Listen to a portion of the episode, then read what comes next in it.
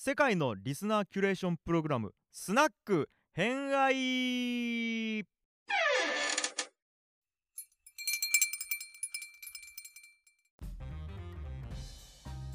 はい、では皆さんこんにちは。こんばんは。こんばんはではお久しぶりでございます。もういつ収録してるかがバレるこの会話。はい、っていうことで、新シーズンスタート、はい、っていうところで、はい、今回収録を1回目 をさせてもらってるんですけれど、はい、後で説明しますねこれね、はい、今回の新シーズンのテーマは、はい、幕末明治維新。ドドン。ドドン。ドドドドドドド。入るでしょ。こ入れる入れるこはいっていうところで、いやー、はい大型シリーズ再びですね。はい。そうですよ。あの古典ラジオですらやらない高杉新作にまとめようって言った幕末会をうんこのスナック偏愛は挑むという。無謀。ただの無謀かもしれないはい。でその結果何が起きたかというと、なんと収録を4日間に分けてやるということになっております今いや回。本当に。トータル収録数何時間になるんだろうね。多分10時間は超えるでしょうね。そうなんですよ。多分はい。軽く超えていくと思うんですけど、はい、だから性の歴史超えだと思いますよ。そう。だから今回今はマイトさんと2人ではい。収録をさせてもらっているんですが、はい。今後はい日によってはいメンバーがコロコロ変わってくるっていう、はい、そうなんです。全員集まれないんです、なかなか。そうなんですよねうん、はい恐ろしいねそうなんです。そうなんです。だから収録日数、収録時間とも多分国典ラジオを超える幕末シリーズになるかとうん思われます。いやー何に挑んでるんだろうって感じがします。いやわかん新しいことに常にチャレンジそうですね。体を張るスナック偏愛。スナックなんだろうかっていう疑問がまた出てくるという。そう、はいスナックやめた方がいいかなとかって最近思うからねそうね。スナック学会偏愛みたいな。でもゲスト呼ぶとスナックなんだよな。そうね。どうしてもね、うん。はい。っていうところで、まあ、なんではい。幕末を今回テーマとして選んだのかっていうと、はい。本日収録日は、えっとはい。10月の17日なんですけれど、まあ、はい。放送されるのいつかちょっとわかんないですけど、はい。えっと一昨日ですね。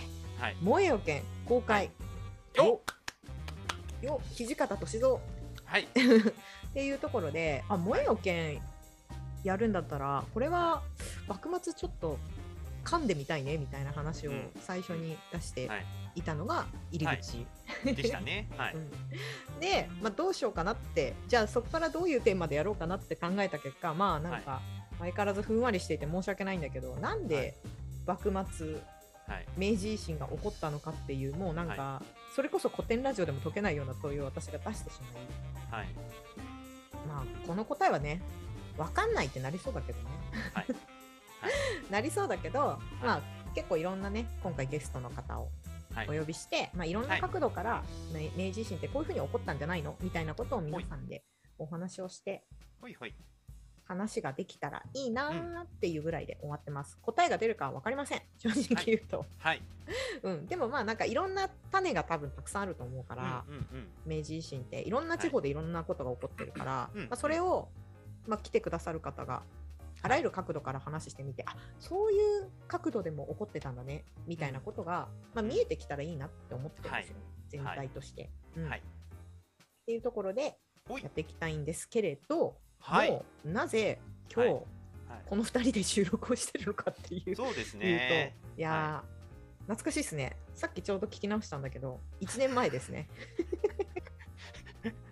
早く言いなさいよ、もう別に。ーうん 別にそんな引っ張るネタじゃないでしょ。意外と時間ないよ、今回の収録。そうね、聞きます。はい、そう、はい1年前にちょうど関ヶ原会を、はい。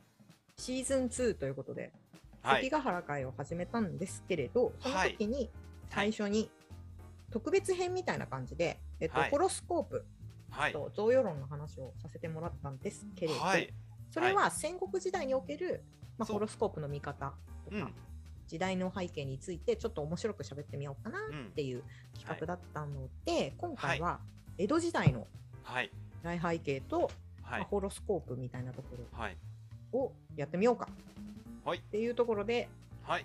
いやー1年前に比べて喋り上手くなったよね、お互いに。あの言うてもあの時お互い初めてですからね。初めても2回目ぐらいじゃない？収録したの。いやそれはほら伊丹さんの個人ラジオの時にうんうんうん。ではやってるけど、うん。偏愛としてはお初しかもシーズン2としてお初。そうめっちゃ緊張してたの、そう。うん。あれを思えばもう何回我ら収録してますかみたいな感じですからうん、もう飽きたよこの2人みたいな感じになるよね。そう。そしてあの時予告してた幕末編やろうかって言ったやつを1年越しで今回やります。いやーすごい。続けるって大事、はい。構想1年ですよ。言うても 言うたら。ここの回自体が。ね。はい。っていうところで今回ははい。まず最初に戦ん？幕末江戸時代の背景はい。なところをはい。お話ししていきたいなと思っております。じゃあまずホロスコープの話してもらった方がいいかな。そうですね。えーっと、まあ今回は江戸時代は火の時代というところで、まあ、それこそ1年前のはい。ホロスコープの時に、このはい。風の時代、火の時代とかってどういうことなのかっていうのはそっちもお話ししちゃっているので詳しくはそっちを聞いてもらいたいんですけれど、ほい。えーっとひうーんと今ちょうどね今年からまあ風の時代と呼ばれていて、はいはいはい。でこのちょうど、まあ、風土うん火うん水っていうふうにおよそ4つで、まあ、い春夏秋冬みたいな感じで分かれてるって話は前回させてもらってるんですけれど、ほいちょうどこの江戸時代っていうのが火の時代にうんなっております。ほい。で火っていうものはその前の時代が実は水なんですよね。はいはいはい。で水の時代がちょうど、ね、前回話したけどその関ヶ原とか、それこそ戦国時代になって、うんもう水って言ってもその綺麗な湖っていうよりもこう、海とかうん。渦とかそういうのをイメージしてもらえればいいなっていう話をしていて、はいはい。うん。まあ、要は混沌の時代ですよ。いろんなものが一気に混ざり合う時代がうんうん水の時代、で、えっと火の時代っていうのはその後に起こっててうん。この水でいろんな物事がごちゃ混ぜになったものから、あたた新しいものが生まれて発展させていくっていううん。時代。でこれが大体江戸時代の時代なんですよ。振り返ると。丸々ねほぼ丸々、ん。そうねすごいなって思ってて、はい。でまあ火の時代っていうものがうん。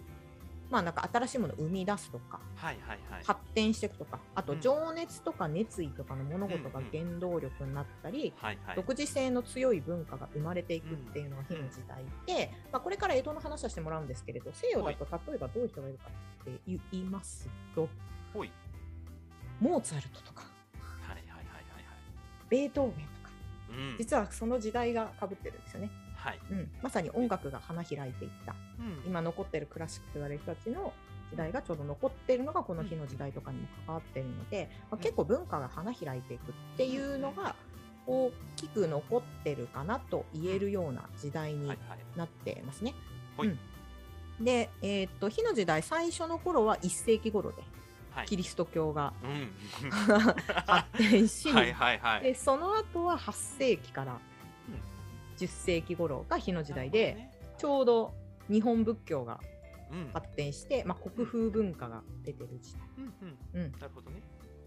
で次がまあこの17、8世紀頃、まあ、で日本で江戸幕府が始まって、はいはい。でえー、と世界でいうとまあそのさっき言いましたけどモーツァルトとかだけじゃなくて世界初の株式会社とかができたのがちょうどこの辺りになってるから、まあ、株式会社の仕組みができましたよとかって、うん。まあ、新しい経済のうん形ができたりするのもうん。うん。この時代ですね。なるほど。うん。ほうほうほうほう。なるほど。じゃあちょっとそこら辺も少し頭に入れながら、ちょっと江戸時代、はい、250年間やら270年間やらを前後編で今回振り返っていきたいと思います。終わんのかな、あうん。うんで、当然これ幕末界の話なので、うんあの幕末につながる伏線みたいなものをいっぱいはらんでるので、そこら辺も紹介しつつ、はいはい。そしてですね、このスナック偏愛、うんこの前の前の回が鎌倉北条会をやってるわけですよ。いやそうなんですよ。はい、そしてこの姉妹番組のカカフェマトリカではい、応仁の乱やってるわけですよ。いやもう本当にね律令国家詳しいよ私。はい、言っちゃっていいの？それ。まあいいけど。わかんないけど。はい。はい。うん。そして関ヶ原会ということで実はね、武士のあの世代別文化をあのコンプリートし始めてるんですよこのスナック偏愛を。本当ですよね。聞いてください、皆さん。はい なのでその流れの中で江戸時代どう起こってんのかっていうことをうんちょっといわゆる過去回の伏線を回収しながら今回やっていくっていう、もうむずーっと前から聞いていただいてる方にああの話ねみたいなのがきっと盛りだくさんのシリーズになると思います。うん、はいだと思います。はい、ということでじゃあ早速やっていきますね。はい。えっと前のホロスコープの回の時にもお話はしたんですが、うん。すえっと戦国時代っていうのはそれまでの血縁関係のしがらみから、うん。あの鉄砲とかの技術をきっかけにして俺たちもなんかできるじゃないかって言って抜け出した人たちがあの天下統一に向かっていくという文化が来たよという話をしてましたね。はい、ただ、これをやることで、えー、と日本の経済は文あの軍事を基準にして回っていっちゃってたっていう話もしたかと思います。はいはい。で、あまりにも膨張しまくっちゃった結果、うん例えば豊臣秀吉が朝鮮出兵したのも、その膨張した軍事をどこに向けるかっていうのでやったんじゃないかって説があるっていう話も確かしたかと思います。うんうんうんうん。はい、で実はこの流れの中でもうちょっと国内落ち着かせようぜっていうニーズを満たすために立ち上がったのが実は徳川家康うん。膨れ上がっちゃったしね。そう膨れ上がっちゃったものをちゃんと整理しなきゃいけないっていうこととそうね。そのせか、えー、と社会的なニーズともう一つ家康がすごいなと思ってるのがめちゃめちゃ武士の文化について勉強しまくってるってことなんですよ。ああ、いや、すごい勉強してたっていうのは聞きますよね。うんそうですねうん実際に彼が何を勉強したかったかっていうと、まあ、本人がどう勉強してかっていうのはそんなにたくさん残ってるわけじゃないんですがはっきり言えることは武士の在り方の最新版を彼はこの後構築していこうとする。武士のあり方なんだ。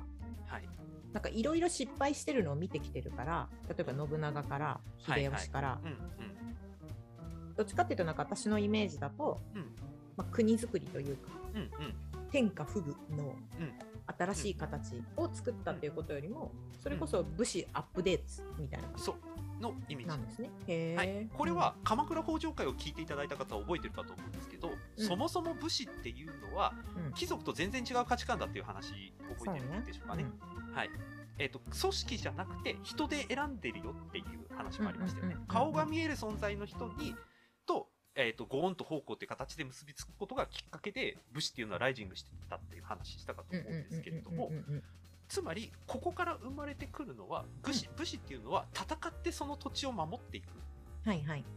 で古典ラジオの織田信長編でもありましたけど武士って経営者じゃないんですよ。領地持ってるんだけどうん、そうだね。言ってた、それは。言ってうん。たただとただこれだとさっき言った通り膨れ上がった軍事の、うん、えーとですね、形を守るもしくは拡張する以外で武士って選択肢がなくなってきちゃってるんですようん、つまり経営者にならないと領地の安定とかができなくなっちゃうってああ、経営権がないからね。そう経営権もないし、経営って発想もないしああ、なるほどね。うんうんうん。そっか、経営っていう発想がそもそも彼らにはないのか。そうで、うん今後の武士の在り方っていうのは、うん戦うことが目的じゃなくて、うん戦うっていうことを意識に置いた自分の鍛錬をして世の中の人の見本となるべき存在になるんだっていう価値観を作ろうとするわけです。はあ、なるほど。うんうん。これがどういうことかというと、うん。えー武家諸法度っていうのを徳川家康は江戸幕府を開くときに作るんですね。はいはいはい。でその中に、はい、うん色っとく出てきているのが、武はいはい。士はうん平和を脅かす者に対しては戦う必要がある。だけど、うんそれ以外にやたらめったらと戦うっていうことは武士のやるべきことではないみたいなことを最初に歌ってるんですよ。今の自衛隊っぽいね。イメージとしてはすごく近いけどどっちかというと騎士に近いかもしれない。ああ、ないと。うんうんうん。そう自ノブレス・オブ・ユージュとまではいかないけれども、はいはいはいはい。えー、と大義のためには戦ってもいい。でもそれ以外のためには、それ以外は自己鍛錬をしなさいと、うん。世の中の見本となるために自分のえー、と学問だったり武術っていうのを高めていく。世の中の見本になる責任あるポジション、それが武士なんだっていうことを打ち出すんです。うん。野蛮なことはするなと。そう。人のもん欲しがるなと。そう。うん。やりすぎるな、うん。なっていう。ことをうん言い言おうとするこれが武士の在り方のアップデートっていう考え方、うん。これこれをなんでやるかっていうのはさっきお話しした通りで戦国時代で膨れ上がった領土みたいなもの、そしてもう結構ぐっちゃぐちゃになってる国内情勢っていうものを整い直すために武士は存在させないといけないというそうね。うんうんうん。まあそれはよく考えたらそうで朝鮮出兵してる時には、えー、と豊臣秀吉の天下統一っていうのは一応完成してるんだけど領土の運営とかをやる暇もなく朝鮮に出兵してる人たちがたくさんいるわけですようんうんうんうん。で戻ってきたら今度は関ヶ原の合戦やってるからねはいはいはい。そうねま。うんまともに領土に戻ってきてないしそこで、あの国替えとかがあってうんうん。もう全然落ち着かない日々を送ってるわけですよ武士たちっていうはいはいはい。でしかも、えー、とこの後豊臣家との合戦ありそうじゃねっていう風潮もやっぱりあるうん。であまり知られてないけれども、えー豊臣家っていうのは朝鮮にもう一回出兵しようかって話をしてた時期もあるあ、そうなんだ。そうあんなひどい目にあったのに。そうで実際にいやだってほら朝鮮が逆に攻めてくる可能性もあったわけですよああ、まあそうだね。うんうんうん。実際に家康は1600年の関ヶ原の戦いの後自分が亡くなる十数年間の間に、うん朝鮮中国との関係を一回まとめ直すっていうことをやったりオランダの人たちと関係をつないだりっていういろんな国内のぐっちゃぐちゃしたものを一応取りまとめをするっていうことをやってるんですようんうんうんうんうんうん。すそ。れはもう一回整え直すっていうことを彼がちゃんと使命だと思ってやってたってことですねうんうんうんうんうんうそしてそれをやるのが幕府っていうことの意義なんだってことを示したんです。なるほどなるほど。うんうんえっとこれも鎌倉北条会とか、えっとカフェマトリカの応仁の乱の話でしたんですけど幕府って何ぞやっていうものをもう一回ちゃんと世の中のために貢献する形として整え直すこれはもう過去から学んでるんですよね家康はうんひどかったもんね。そうねそうねそうね、北条の時もそうだし。うん鬼の乱の時もそうだし。そうひどかったね、ひどかったね。しっちゃかめっちゃか。ここから家康は学んでるわけです。武士とはこの天下統一っていう今まで頼朝も足利尊氏も成し遂げられなかった形を迎えるにあたって武士というものも変わっていかないといけないよねっていう考え方を持ったわけです。うんうんうんうん。確かに確かに。そもう一つこの中で重要なことをあの家康は定義をしていて家康、えー、と武士っていうのはさっき言った通り責任あるポジションとして置く代わりに、うん。彼らはそのポジションでいることを社会的に認めてもらううんっていう形を作ろうとしたわけです。つまり生産者じゃなくてもいいんです、これ。は知能交渉っていう話、もうね小学校からずっと学んできてる方いらっしゃるかと思うんですけど武士以外の人たちはみんな生産者なんです脳みそね。うん、そうだね。ううん。ん。で武士っていうのは全人口の大体2割以下だと言われている江戸時代に通じてその2割以下の人たちのために残りの全ての人たちが生産をして食わせてやるっていう構図が江戸時代なんですよ。極端なこと言うとね。うん。うん、なるほどね。うん。食わしてやるだけの存在でなきゃいけないんです。ああ、武士はプライドたプライドだけ高いみたいなね。あでもねね。プライド高いに変わるその存在感っていう世の中に対しての、っていうことを、えー、と保証して保証する社会。だから武士もそうあらなきゃいけないなるほどね。みんなが食わしてやってんだから、お前らもそういう人であり続けなさいよってこと、ね。そういうことなんです俺らのおまんま食わせてやってんだからみたいな。うん、っていう、まあそこまではお互いに当然言わないけども内心でそういう相互関係が成り立つ関係を作るために武士はちゃんとしなきゃいけないっていうことを家康は提示する提示しようとすなるほど、なるほど。るんですねうんうんうんうん。つまり自己責任なんですこれは武士っていうのは究極は。うんうんうん。でかつ、えー、と統一政権じゃなくてやっぱり緩やかなあの、うんなんていうかな分国制なのであの江戸時代って、はいはいはい各藩がねうんやってるからうん。逆に各藩の管理も責任持ってやれよお前ら武士なんだからなっていう論理なんです。マッチョだなうんそうある意味。んそう。でもこれ実は幕府も同じ論理を自分に背負うんです。うんうんうんうんうん。幕府なんだから。そう。できて当然でしょっていう形をう作るわけですんね。。大変、それ。うん。うん。なので、これが安定してくることで、うん。えっ、と、生産性も安定してくるわけです。うん。そうね。仕組みがね、ちゃんと出来上がるとね。そう。逆に言うと、これが崩れてくるから幕末につながっていくわけですね。うんお互いがお互いのできることが明確になってる方がいいもんね。そう。関係性もわかるし、そうそうそうそう自分はこれをやればいいっていう風にそうそうなった方が生きやすいもんね。うん。ことなんですよ。うんうんうんうん。まず、ここを一番最初に押さえてもらいたいっていうのがありますね。うん。ここが安定してくるので、うんあの最終的に余裕が出てきていてそこから文化が花開いていくのが江戸時代の特徴です。うん。そうね。みんな気持ちも安定してくるしね。そうなんです。そうなんですよ。うん。で、えー、とそういう中で、えー、と徳川家康が新たな武士の在り方みたいなのを示していく。はい。で示していくんだけれども、えー、と最終的にそれがスタートしていくのがやっぱりと豊臣家を滅亡させてからうんになります。そうね。これは1615年、えーとうん元那演武って言われているんですけど。平和になったよっていう、うん。はいはい。まあ要するに豊臣家を滅亡させるっていうみんなが目に見えて分かる事態を起こすことで、うん。あこれでもう軍事にかけ金かけなくてもいいんだなっていうみんなの共通認識が生まれるんです。うん。終わったっそうてことね。そうもうこれ以上武器のために山ほど作んなくていいって、うん。うん。そうね。敵いないんだもんっつって、うん。ここには敵がいないもん。そうそしてこれ以上の領地はもうもらえないんだもんっていうことにみんななるんですうーん。なるほどね。そうここで成長じゃなくて、あのなんか目の前の目先のことを見ようよっていう共通認識が生まれるんです、うん改めてうんうんうん。大事大事。そう自分の領地の新たに田んぼをえーとはえーと耕して、えー、と米の生産量を上げましょうとかねそうね。うんうんうん。あと組織整えましょうと藩の中の、うんうんうんうん、あと人材をもう一回見直しましょうとうん。はいはいはい。うん。さっき言った通り自己責任なので藩の中のこともね、うん。だから藩を一つの組織として運営していかなきゃいけないんで、うん学問もやりましょうってなってますなるほど。寺子屋さんね。寺え寺子屋はあれねあの一般市民の方で、うん。えっと、藩として藩の領土の中の武士のための学校っていうのがこの後できるんです。教育の歴史。教育の歴史でも話してましたけど寺子屋っていうのは一般市民向け、うん。藩の藩校っていう後に出てくる藩校っていうのは藩が作った藩の武士のための教育場所、うーんなるほどなるほど、うん。学校があるのね。何を教わるの？そこ。そこは極端なことを言うと,、えっとうん。それこそ論語とかっていうその類のレベルのうんうんうんうん。その藩の思想。ほうそれか。そう。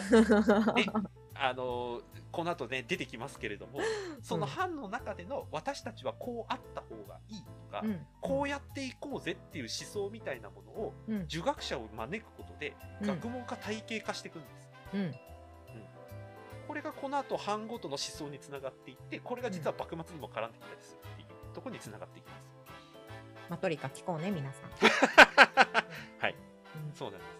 うん。でさらに言っちゃうと、えー戦国時代からの生き残りの人と戦国時代を体験しないで生まれて育ってきた人っていう、うん。世代間のことも生まれてくるのでここで継承するための仕組み作りっていうのも行われてきます。一瞬頭がガンダムになったわ。ああガンダムなんだね それでね。えだってそうでしょ。あーガンダムでいっちゃうんだね。はいはい。一瞬ねはい、うん。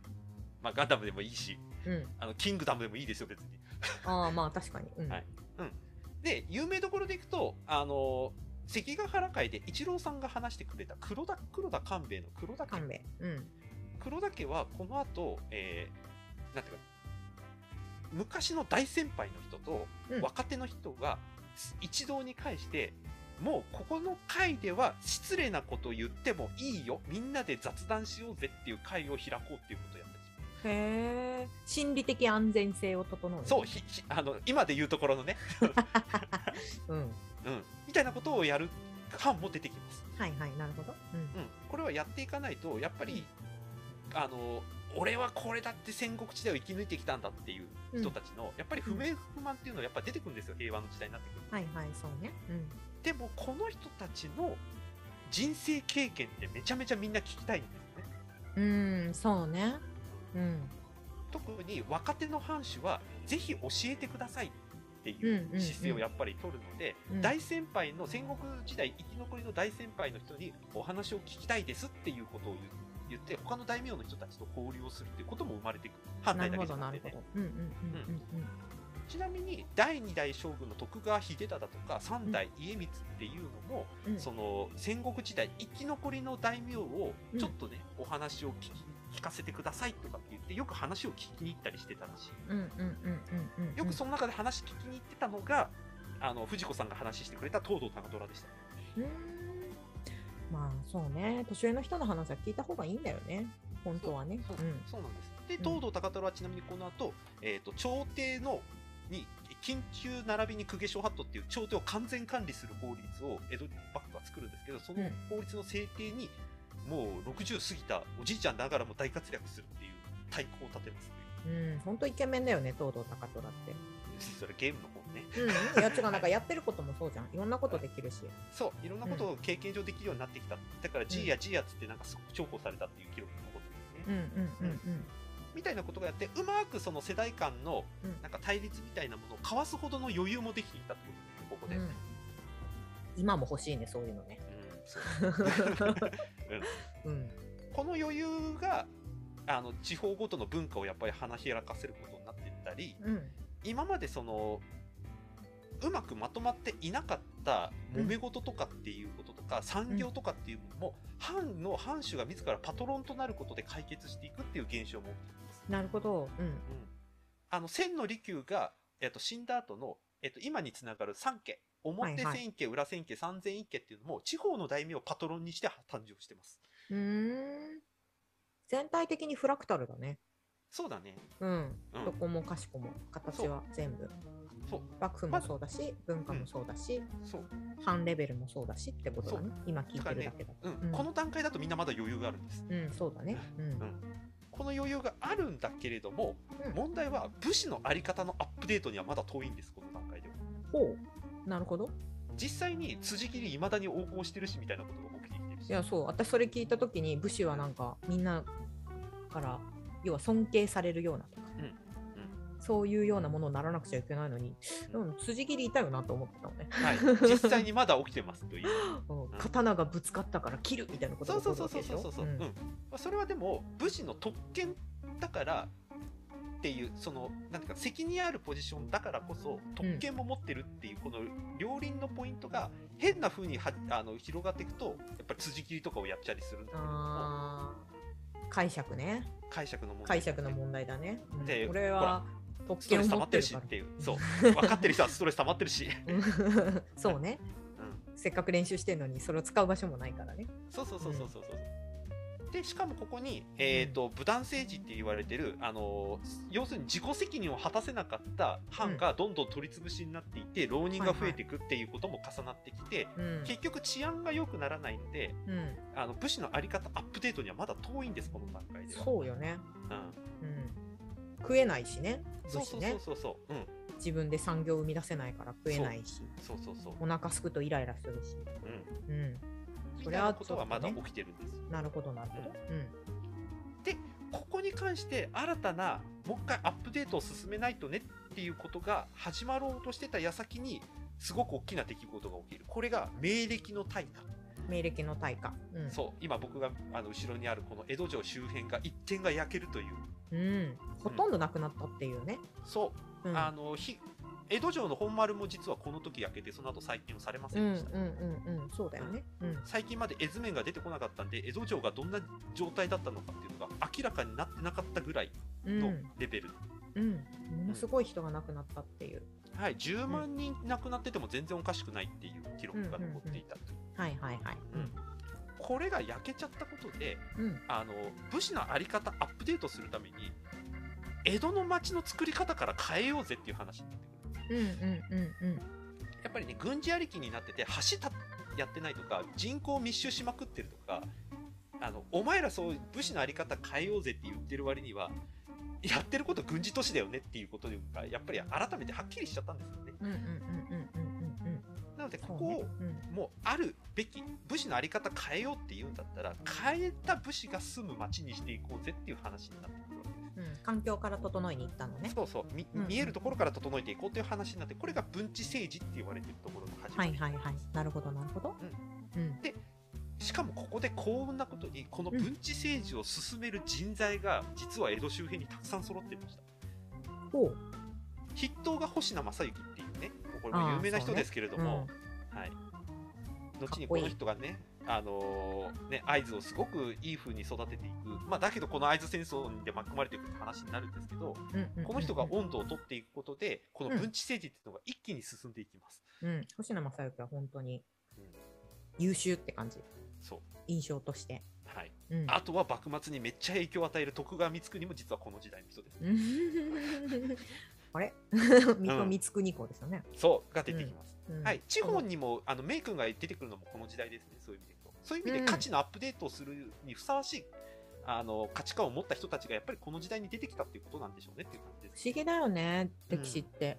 うん。なんかちゃんと時代に合わせてスターが出てくるというか、そう。うん、そうですね。幕末もそうだけど、そうそうそう、うん。進んでいきますね。でこれ幕府の中だけじゃなくて民間レベルでもこういう人たちが出てくる。はいはい。これは当時江戸がなんだかんだ言いながらあのどんどんどんどん人口が増えていくんだけども、うん。物流が伴ってないっていう問題が出てきていた、うんうんうん。川が川が実は狭い、えー、となかなかふ大きな船が通れない。もしくは回路の話、うんうんうん。えー、とギリさんの日本史の話で日本酒の話で出てきた回路の話。航路の話ですね。海のね、うんうんうん。ここを整える人たちが出てこれ河村瑞賢っていう人がこれを整えていきます、読みました。はい。あのうんここの番組もゲストで来ていただいたあの歴史小説作家伊藤潤さんが書いたうん。はい。江戸を作ったタ男。コトコうん。の主人公ですね、うん、はい。面白かったあれ。はい。うん。でさらに言うと,、えー、と当時朝廷にしかつ決めることのできなかった暦を暦。を改定するっていう一大事業を成し遂げた人もこの後の時代で出てきます。天地安名井三鉄察。そう。う安井三鉄さん、千地名察っていうね、あの産方父さんが書いた歴史小説がありますけど、うん。これの主人公の人も、そう、こっちも岡田君、くしくそう岡田君いっぱい いっぱいいるね。そうこっちも岡田君でした。はい。うん親っていうぐらい。はい、うんそうですね。もう、このちょい後の時代に出てくる人っていう意味で、うんうんうん文化においてもいろんな考えがやっぱり生まれてきては実行する人が現れてくる。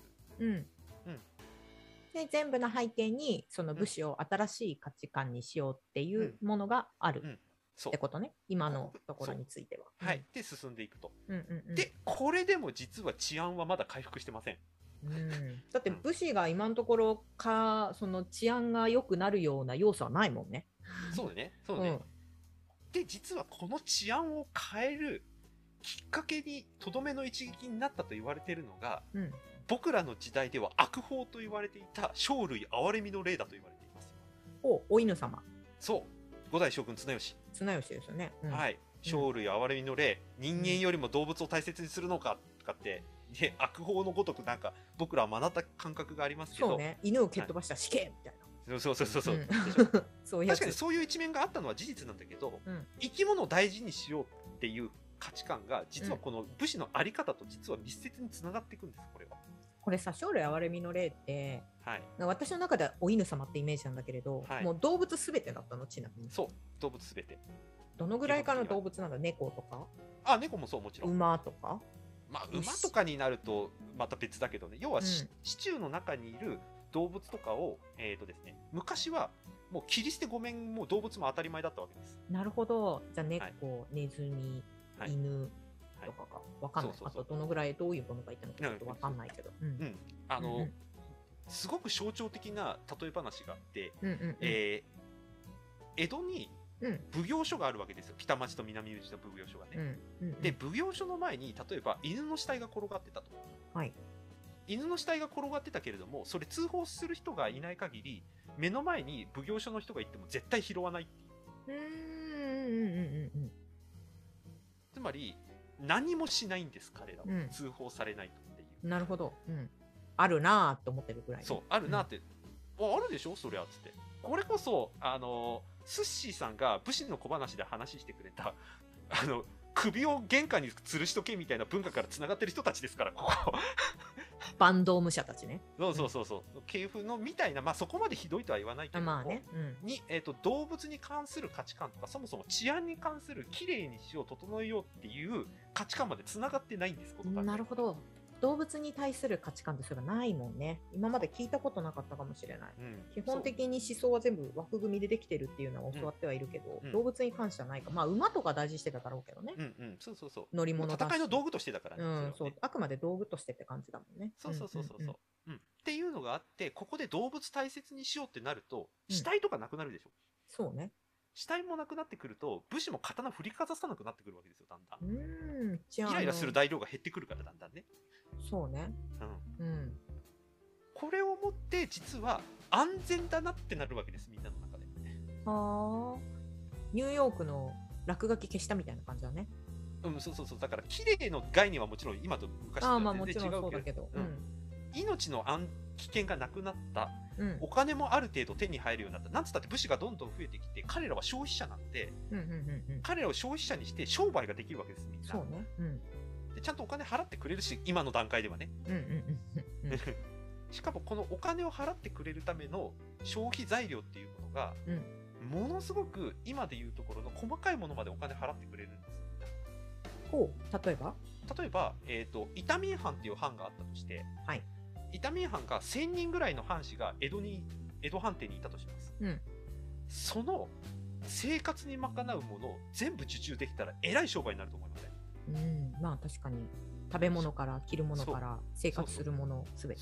食器からとかね。そうそうそうそう。そう、しかも江戸にいる時って結構儀式たくさんあるんですよ。儀式っていうか記念事業例えばあの正月にまんじゅう食べるみたいなことです、はいはいはい、みんなやるもんね絶対年間絶対やるね、うん、その1000人ぐらいのまんじゅう毎年定期的に手配できるとしたらもうすげえいい売り上げ望めるじゃないですか。確かにね。営業しに行くわ、うん、そう、うん、っていうのがあるので実は賄賂が横行するんです結果ね。こういうことがあるからね。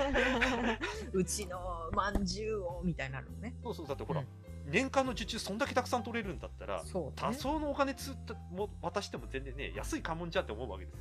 大きい会社の携帯の人みたいだ、うん、みたいなのね、うん、突然大手のとこ大手 A 社さんから突然 B 社に変わった瞬間いやそうそうそうそうそう。その担当の人今どういう気持ちなんだろうってよくみんなで話してたからそんなことが江戸藩邸のそこたら中に起きてるだって数十万人いるんだもんだって江戸の中に武士が、ね、地方の武士が、うん、うちのまんじゅうってずっとやってるわけね。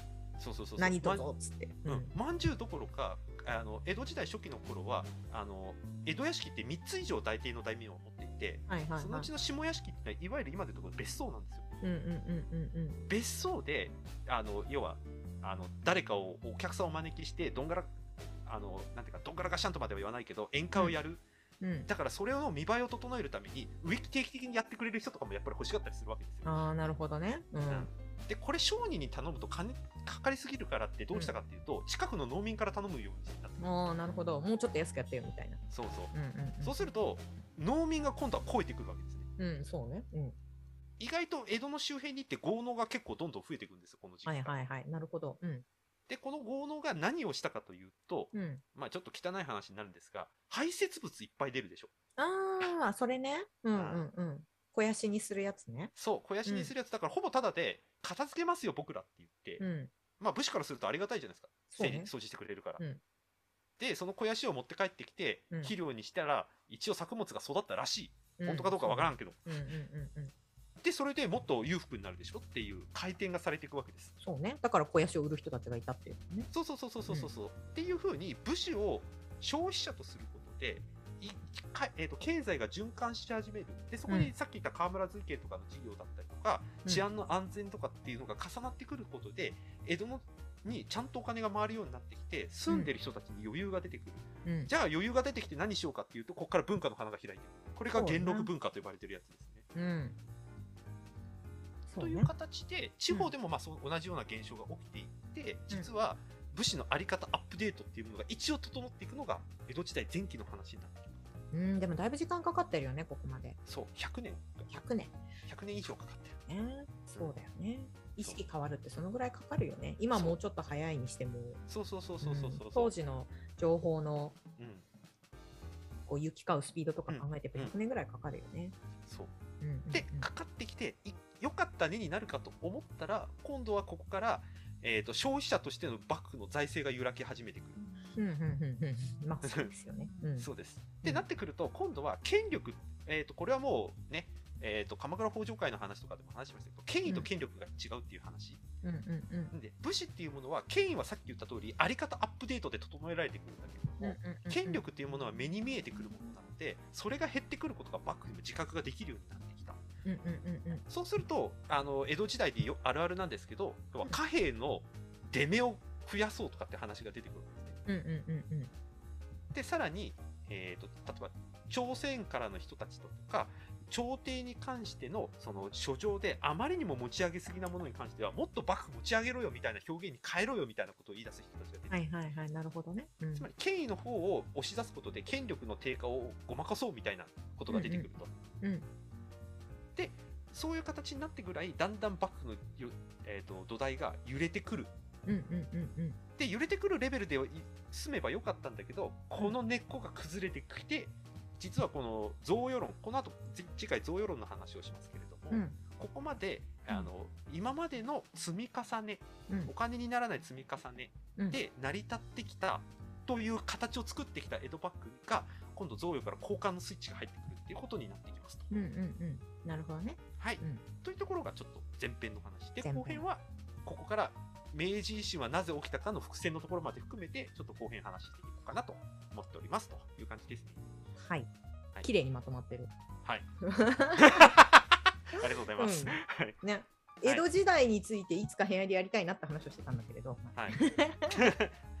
何分になる？何時間？何何300年分どうすんだみたいな話になってそうですね。はい。ざっくり言うとはい。そんな感じ。こういう感じで、はいまあ一旦江戸の文化がなぜ起きたのかみたいなところで、はい前半は以上、はい次回はその続きってはいいうところ、いきたいと思います。はいい。はい。じゃあありがとうございます、ありがとうございました。は